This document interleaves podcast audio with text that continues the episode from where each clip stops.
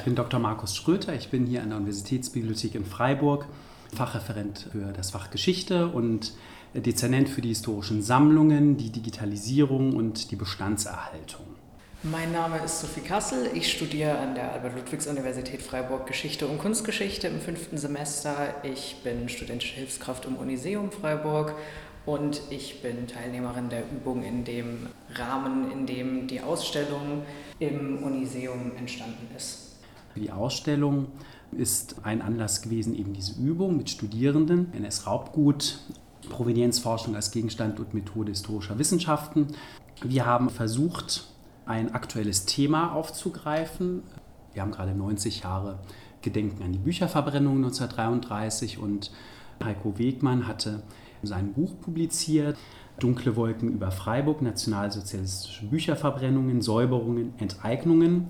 Der Autor Heiko Wegmann hat natürlich auch Kontakt mit der UB aufgenommen und befragt, wie das mit der Provenienzrecherche bei uns an der UB ist. Ich habe ähnliche Veranstaltungen schon in den letzten Jahren immer wieder gemacht und ich habe festgestellt, dass es für Studierende attraktiv und sinnvoll ist, mit den Quellen an sich einmal zu arbeiten. Und am Ende ist es natürlich auch für das Studium der Geschichte wichtig, was macht man mit dem, was man gelernt hat. Man will ja die Erkenntnisse auch der Öffentlichkeit präsentieren. Und da wir hier in Freiburg äh, die wunderbare Einrichtung eines Uniseums haben, da gibt es einen Sonderausstellungsraum eben auch. Habt ihr viel Material gesichtet, das aus der dementsprechenden Zeit stammt? Man weiß ja nicht, von wem die geraubte Kunst, also Bücher vor allem, stammt, aber sind es sehr große Bestände? Wie, wie, muss man sich das so mengenmäßig vorstellen? Also wir haben fast ausschließlich mit Originalmaterialien gearbeitet. Zum einen mit Universitäts-, Gestapo und anderen Staatsakten, zum anderen mit den Zugangsjournalen der Universitätsbibliothek, also in Verzeichnissen, welche Bücher wann, in welchem Rahmen an die Universitätsbibliothek gelangt sind und natürlich auch entsprechend mit den Beständen. Also die Universitätsbibliothek erwirbt da mehrere tausend Bücher pro Jahr und davon waren durchaus auch einige im Rahmen von NS-Raubgut an die Universität gelangt. Und die Frage ist ja, wie bekommen wir raus, was in der NS-Zeit an Literatur, sei es unrechtmäßig oder auch einfach, weil es verbotene Literatur war, in äh, die UB Freiburg, aber genauso auch in andere deutsche Bibliotheken gekommen ist. Und hier habe ich Ihnen mitgebracht ein sogenanntes Erwerbungsjournal. Und das ist eine der Quellen, dieses große, voluminöse Buch, das wir, also Herr Dr. Wegmann und ich, gemeinsam mit den Studierenden analysiert haben. Hier auf der Rückseite stehen bestimmte Buchstaben und die Jahre. Und hinter diesen Buchstaben verbergen sich bestimmte Erwerbungsmethoden.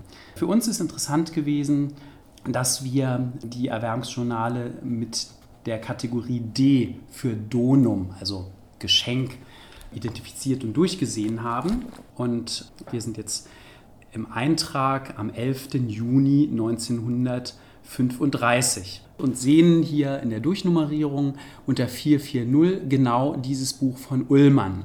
Und jetzt gucken wir, wie ist das in die Universitätsbibliothek in Freiburg gekommen. Und hier sehen wir als Einlieferer die Staatsbibliothek zu Berlin. Und das ist damals so gewesen, dass die Staatsbibliothek zu Berlin zum Beispiel verbotene Literatur von Autorinnen und Autoren, wie Leon Feuchtwanger zum Beispiel, eingesammelt hat und dann versendet hat an andere deutsche Bibliotheken. Und dieses Buch von Ullmann ist über die Staatsbibliothek zu Berlin zu uns gekommen. Manchmal steht auch Gestapo oder die Bürgermeisterämter, Reichstauschstelle. Das sind so Institutionen, über die Literatur, die damals entweder verboten war oder aus öffentlichen Bibliotheken ausgesondert wurden oder aber auch aus Raubgut ähm, stammen, die dahinter stehen. Deswegen sind wir sozusagen Seite für Seite durchgegangen, haben geguckt, welche Einlieferer und haben dann am Ende, und das ist vielleicht das Aufwendigste gewesen, wir haben bei jedem Titel, der uns verdächtig vorkam, haben wir in unserem Online-Katalog geschaut, gibt es diesen Ullmann. Und wie Sie sehen, das ist jetzt einer der Bände, den wir verifiziert haben. Beschreib mal kurz das Buch, was wir vorliegen haben. Und zwar ist es von Hermann Uhlmann in der großen Kurve Führer und Geführte von 1933. Was besonders auffällt, ist, dass auf dieser ersten Seite ein eingekreistes großes S und ein Stern abgebildet sind. Was hat es denn damit auf sich? Das ist genau das Zeichen, was entscheidend ist, denn der rote Stern bedeutete, dass es eine, und das S, das ist sozusagen aus, diese, aus dieser Kategorie verbotene Literatur, der zugeordnet ist und dass es separiert werden sollte, also nicht mhm. ähm, für jeden zugänglich gemacht wurde. Man muss immer die Bücher auch selbst in die Hand nehmen. Um dann reinzugucken, gibt es vielleicht noch irgendwelche anderen Hinweise darauf. Manchmal ein Ex Libris, dann wissen wir, wer der Besitzer gewesen ist. Das ist in diesem Fall nicht der Fall, aber ähm, hier habe ich ein Band äh, mitgebracht, der heißt Lehrbuch der Nervenkrankheiten aus dem Jahr 1913. Da finden wir einen Stempel, Dr. Meyer Krämer, Facharzt für Nervenkrankheiten in Freiburg. Das ist ähm, ein jüdischer Mitbürger gewesen aus Freiburg, dessen Bibliothek zu uns gekommen ist, weil die Nationalsozialisten die Bibliothek geraubt haben. Daran sehen Sie jetzt so ganz praktisch, wie wir im Sommersemester 2023, also genau 90 Jahre nach dieser Bücherverbrennung oder dem Beginn des Verbotes von Literatur, wie wir uns dann an diese Art von Quelle herangesetzt haben, um herauszufinden, ja, was es an verbotener Literatur bei uns in der Bibliothek gibt oder ob es sogar Literatur ist, die aus jüdischem Besitz stammt, durch eine Beschlagnahmung und möglicherweise auch zurückgegeben werden muss. Wie sind die Nationalsozialisten an die Bücher gelangt? Gab es da größere Aktionen, wo das dann eben an bestimmten Tagen überall stattgefunden hat oder wie muss man sich das ungefähr vorstellen? Es gab immer wieder größere Aktionen, gerade Buchhandlungen von jüdischen Bürgern wurden bereits 1933 annektiert durch die entsprechende Gesetzeslage, dass jüdische Bürger großenteils ihren Berufen nicht mehr nachgehen durften. Bereits 1933 haben sogenannte schwarze Listen existiert, nach denen systematisch Literatur aus Büchereien und Buchhandlungen entfernt wurde. Und es gab dann immer nach und nach Beschlüsse, welche Bücher diesen Listen hinzugefügt wurden. 1933 haben auch die Hitlerjugend und die SA in Freiburg Bücher für die Bücherverbrennung eingesammelt. Also es gibt durchaus Stichtage, unter anderem auch die gesammelte Deportierung der badischen Juden nach Gürs nach der extrem viele Bücher in den Besitz der Universitätsbibliothek gekommen sind. Was kann man sich ungefähr unter, unter dem Grund vorstellen, dass diese Bücher überhaupt geraubt wurden? Die Nationalsozialisten hatten natürlich was gegen die Autoren und teilweise auch gegen die Inhalte. Aber warum ist man auf den Gedanken verfallen? Also wer war da so der, der Gedankengeber? Zum Beispiel Goebbels wird vorne auch in dem Video gezeigt als einer der Redner, die eben dafür geworben haben, dass solche Aktionen eben stattfinden. Aber ähm, wo kam das her? Das kam generell aus der Parteispitze der NSDAP und halt vor allem vom Propagandaministerium, dass man die deutsche Jugend möglichst völkisch bilden wollte und dann halt eben schädliche Literatur mit in Anführungsstrichen schädlichem Inhalt oder verfemten Autoren aus den Büchereien entfernen wollte. Diese Literatur, die dann sekretiert mit einem roten S vermerkt wurde, wurde später dann zur Feindforschung genutzt. Und der andere Großteil der geraubten Bücher, mit denen wir uns hier beschäftigen, sind von Personen, die verschleppt wurden. Und wie schätzen Sie so die gesamte Menge der geraubten Bücher? Gibt es da ungefähre Zahlen, die man so nennen könnte? Tatsächlich äh, kann ich Ihnen da keine Zahlen nennen, weil wir ja praktisch erst am Anfang eines Forschungsprojektes zu diesem Thema stehen. Wenn wir unsere Bestände aus dieser Zeit mal schrittweise durchgesehen haben, dann können wir auch genauere Aussagen dazu machen, wie viele Bände es sind. Wir haben jetzt erstmal geschaut, was gibt es für Hinweise, finden wir überhaupt positive Hinweise darauf, dass es hier Raubgut ähm, gibt oder enteignete Literatur. Ja, das haben wir gefunden. Und jetzt muss man im nächsten Schritt dann einfach gucken, dass ein Forschungsprojekt aufgesetzt wird. Und das ist meine Aufgabe. Und dann hoffen wir, dass in drei bis vier Jahren wir konkrete Ergebnisse liefern können. Habt ihr einen roten Faden, ein Ausstellungskonzept euch entwickelt, wie ihr diese zwei Räume nutzen wollt und was ihr darin erzählen wollt?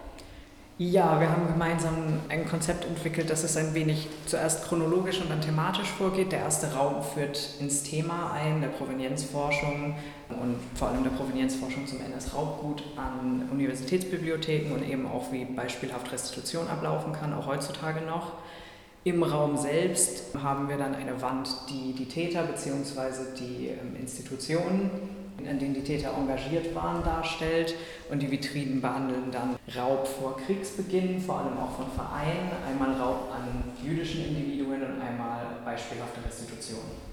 In der einen Vitrine sehen wir Abbildungen von mehreren Stolpersteinen. Was hat es mit denen auf sich? Das sind Stolpersteine von jüdischen Individuen, von denen allesamt Bücher eben noch heute im Besitz der Universität Freiburg sind und von denen wir auch sehr gut nachvollziehen konnten, wie die Bücher in den Besitz gekommen sind, beziehungsweise Individuen, die sehr große Bibliotheken hatten, die an die Universitätsbibliothek gefallen sind. Ich habe noch eine Frage zu dem Veranstaltungstitel. Und zwar kommt dort ja auch der Begriff Bücherverbrennung vor. Gab es denn auch in Freiburg größere Bücherverbrennungen? Es gab Bücherverbrennungen in Freiburg, aber ganz offensichtlich ist man lange davon ausgegangen, dass es keine gegeben habe. Aber durch die Forschung von Heiko Wegmann, ich habe sein Buch auch mal mitgebracht, das ist es hier, Dunkle Worten über Freiburg, der hat eben durch auch ein Quellenstudium, auch der einschlägigen Zeitungen festgestellt, dass es also immer wieder Aufrufe gegeben hat. Er geht davon aus, dass es also mehrere Termine gegeben hat, wo auch in Freiburg ähm, Bücher verbrannt wurden. Es lohnt sich auch heute nach 90 Jahren nochmal in die Quellen hineinzuschauen und zu gucken, stimmt das, was bisher zu dem Thema kolportiert wurde oder bekannt war. Und da ist Heiko Wegmann zu sehr guten Forschungsergebnissen gekommen. Sieht man hier auch ein Dokument, zu dem Sie selbst geforscht haben? Ähm, ja, durchaus. Man sieht Bücher von Professor Harry Königsfeld, von dem ich unter anderem selbst seinen Stolperstein und sein Foto aus dem Universitätsarchiv herausgesucht habe. Das ist zusammen mit einer anderen Gruppe von Studierenden entstanden, denen ich zugearbeitet habe, die über Korrespondenz von Professor Dr. Harry Königsfeld und dem Leiter der Universitätsbibliothek Freiburg damals geforscht haben und geraubte Bücher dieses Professors gefunden haben. Also wir stellen hier quasi den gesamten Tatverlauf des Bücherraubs und der Restitution dar. Was haben Sie über ihn herausgefunden? Wie lief das in seinem Fall ab? Ich und die anderen Studierenden, die zu ihm geforscht haben, haben herausgefunden, dass Harry Königsfeld an der Universität Freiburg sowohl gelernt als auch gelehrt hat. Aufgrund seiner jüdischen Abstammung wurde er dann zwangsemeritiert. Die Arbeiter der Universitätsbibliothek sind zu ihm nach Hause gekommen und haben dort bestimmte Bücher beschlagnahmt. Diese wurden dann in die Zugangsjournalien, wo wir es dann auch ursprünglich vorgefunden haben, aufgenommen, in den Bestand der UB eingegliedert. Man sieht in den Büchern heutzutage noch sein Ex Libris, als er dann um Rückerstattung der Bücher gebeten hat, kam die Korrespondenz des Universitätsbibliotheksdirektors, dass Harry Königsfeld diese Bücher doch freiwillig übereignet hätte und dass er sich wohl falsch erinnern müsse. Und Harry Königsfeld wurde nur mit einer geringfügigen Zahlungen bzw. Rückführung der Bücher abgespeist. Manche der Bücher sind von der UB nachgekauft worden. Man sieht dann seinen Ex-Libris-Stempel, den Stempel der Übernahme der UB und dann einen neuen Übernahmestempel der UB, als das Buch dann rechtmäßig abgekauft wurde. Was ist später passiert, nachdem eben sich die Überlebenden und eben auch die Beraubten vielleicht an die Universitätsbibliotheken zum Beispiel gewandt haben? Da hat es ja Fälle gegeben, dass äh, die Bücher zurückverlangt wurden und da wollte ich fragen, ob es solche Rückgaben denn eigentlich gegeben hat, weil man hat in der Ausstellung gesehen, dass jemand einen, einen Wiedergutmachungsbetrag sozusagen, also Geld stattdessen erhalten hat, da ähm, die Bücher teilweise auch gar nicht auffindbar waren. So. Und da wollte ich fragen, ob es da noch andere Beispiele gibt von wirklich Rückgaben oder ob diese Leute alle finanziell nur abgespeist wurden. Das ist eine sehr gute Frage, die sich aber auch nicht so mit zwei Worten beantworten lässt. Wir haben eben in den Erwerbungsjournalen die Hinweise bekommen, dass bei bestimmten Büchern unmittelbar nach dem Krieg auch Restitutionen geleistet wurden. Dann ist natürlich die Frage, ob das dem damaligen Marktwert entsprach, ja oder nein.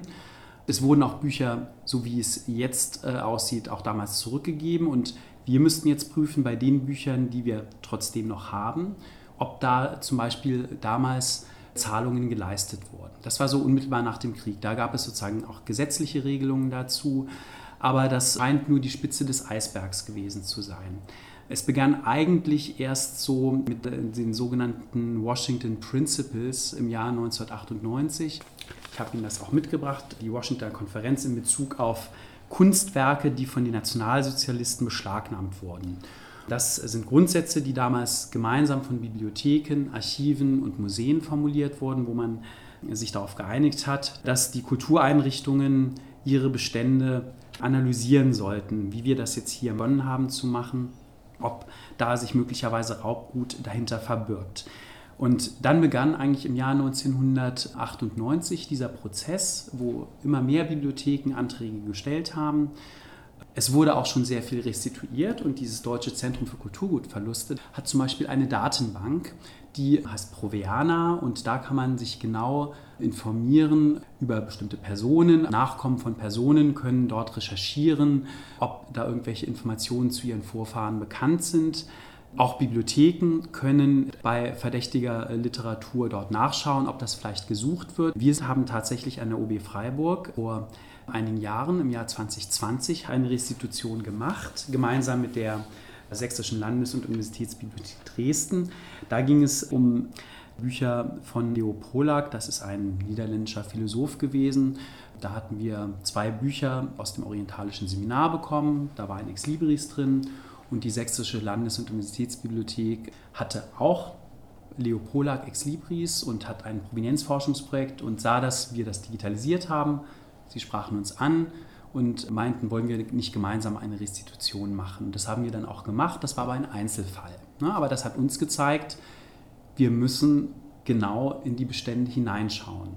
Und vielleicht noch eine letzte Bemerkung dazu, auch wie komplex das ist. Wir haben es ja nicht nur mit der UB hier zu tun, wir haben ja noch in Freiburg noch 60 Fachbibliotheken, auch mit Altbestand, wo dann die Frage ist, wie ist die Überlieferungssituation der Akten? Und ähm, das wäre sozusagen dann der zweite Kreis, den wir über, um die UB herumziehen würden, um herauszufinden, ob es dort auch Raubgut gibt.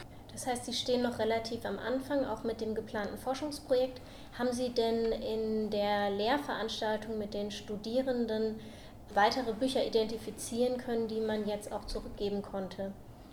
Also bisher, das haben wir noch nicht tatsächlich. Wir haben nur Beispiele auch präsentiert in der Ausstellung, wo wir wissen, die gehörten früher entweder jüdischen Freiburgerinnen und Freiburgern, die auch nach Gürst deportiert wurden. Und Selma Fließ zum Beispiel ist ein Beispiel, da hatten wir auch ein paar ähm, Objekte. Und da gab es auch nach dem Krieg auch Verhandlungen über die Rückgabe. Wir haben aber bisher noch keine konkrete weil da muss man noch viel tiefer auch noch andere Archive befragen, ob jetzt äh, vielleicht schon Zahlungen geleistet wurden oder nicht. Also da stehen wir am Anfang. Wir wollten einen Blick in die Werkstatt des Historikers, der Historikerin bieten, um auch der Öffentlichkeit zu zeigen, äh, nicht nur, dass wir uns mit der Thematik beschäftigen, sondern auch, wie so etwas ganz anschaulich aussieht. Also wir haben da Kopien von Akten aus dem Universitätsarchiv, Kopien aus unserem Erwerbungsjournal. Was sind denn dann die Bedingungen für Rückgaben von Büchern? Also wenn Kultureinrichtungen zweifelsfrei feststellen können, dass sie in ihren Beständen ein unrechtmäßig ein Objekt, ein Buch, ein Ausstellungsgegenstand, ein Bild haben, für das keine Zahlungen geleistet wurden, das eben unrechtmäßig in die Sammlung kam, dann sind sie eben verpflichtet herauszufinden, gibt es noch Nachkommen, da muss man natürlich herausfinden, wie wir das bei Leopolak gemacht hatten. Da haben wir dann eben auch Kontakt zu den Nachfahren aufgenommen und denen das dann übergeben. Das ist dann der Weg, der auch ganz reglementiert ist. Und wir als Bibliotheken finden das natürlich besonders wichtig, dass man das auch in der Öffentlichkeit zeigt. Manchmal ist es auch so, dass die Erben dann sagen, naja, sie können damit jetzt vielleicht gar nichts mehr anfangen. Sie sind dann froh, wenn es in einer Bibliothek dann bleibt, weil wir natürlich dafür sorgen, dass die Bücher im exzellenten Aufbewahrungszustand auch die Jahrhunderte weiter überdauern werden. Aber es kommt hier auch wirklich darauf an, und das finde ich wichtig, dass man eben die Vergangenheit aufarbeitet und feststellt, ist da Unrecht passiert, um dann wirklich auch ja, aufrecht in die Zukunft äh, blicken zu können. Sie haben ja das Schlagwort genannt, dass diese Bücher ja auch sachgemäß aufbewahrt werden müssen. Und vielleicht auch der Öffentlichkeit zugänglich sein sollen als Quellen. Gibt es da denn auch Überlegungen, ob man jüdischen Institutionen diese Bücher geben könnte oder ähm, in Bibliotheken nach Israel? Ähm, von solchen Überlegungen weiß ich tatsächlich jetzt nichts. Ich schließe es aber nicht aus. Wenn jetzt eine Bibliothek ähm, Bücher finden würde von Juden, die früher hier in Deutschland gelebt haben, wo vielleicht dann die Nachkommen in, in Israel sind, dann kann es aus meiner Sicht wäre das auch eine gute Option, wenn die Familiennachkommen dort leben, dass man es dort hin restituiert. Also man will es aber insbesondere natürlich den Personen halt, die das damals besessen haben, zurückgeben. Das war eher so ein Gedanke, weil es ja eben auch ja, viele jüdische Personen gibt, die ja eben nicht überlebt haben und hm. dementsprechend vielleicht auch keine Nachkommen haben. Ach so, gen genau, ja. Die Entscheidung wird man dann erst fällen, wenn man auch wirklich sagen kann, es gibt jetzt niemanden mehr, dem man das halt übergeben kann. Und dann steht es, glaube ich, der Bibliothek dann frei, ob sie sagt, gut, wir haben jetzt das getan, was wir tun konnten, wir haben es aufgeklärt, woher es kommt. Ich glaube, das Wichtige ist, dass man sozusagen diese Transparenz schafft, dass das wirklich ganz klar ist. Und wir sind ja eine öffentliche Einrichtung und deswegen sind wir natürlich auch verpflichtet, das auch ganz demokratisch zu kommunizieren. Und deswegen gibt es ja auch diese Proveana Datenbank, wo all diese Dinge dokumentiert sind, also wo auch Nachkommen nachschauen können, Mensch, mein Großvater, dem gehörte ein bestimmtes Buch, ist das vielleicht irgendwo in der Bibliothek aufgetaucht und die Bibliothek hat es dann in diese Datenbank eingetragen. Ne, dann, dann wird die Bibliothek darauf aufmerksam und weiß, ah, da sucht jemand was, wunderbar, und dann kommt man eben so in Verbindung miteinander. Und da sieht man eben, wie wichtig das auch ist, dass es solche zentralen Institutionen gibt und zentrale Nachweissysteme und wie wichtig es ist für Bibliotheken auch wirklich in die Bücher reinzuschauen, auch nicht nur in den Katalogen, sondern in die Objekte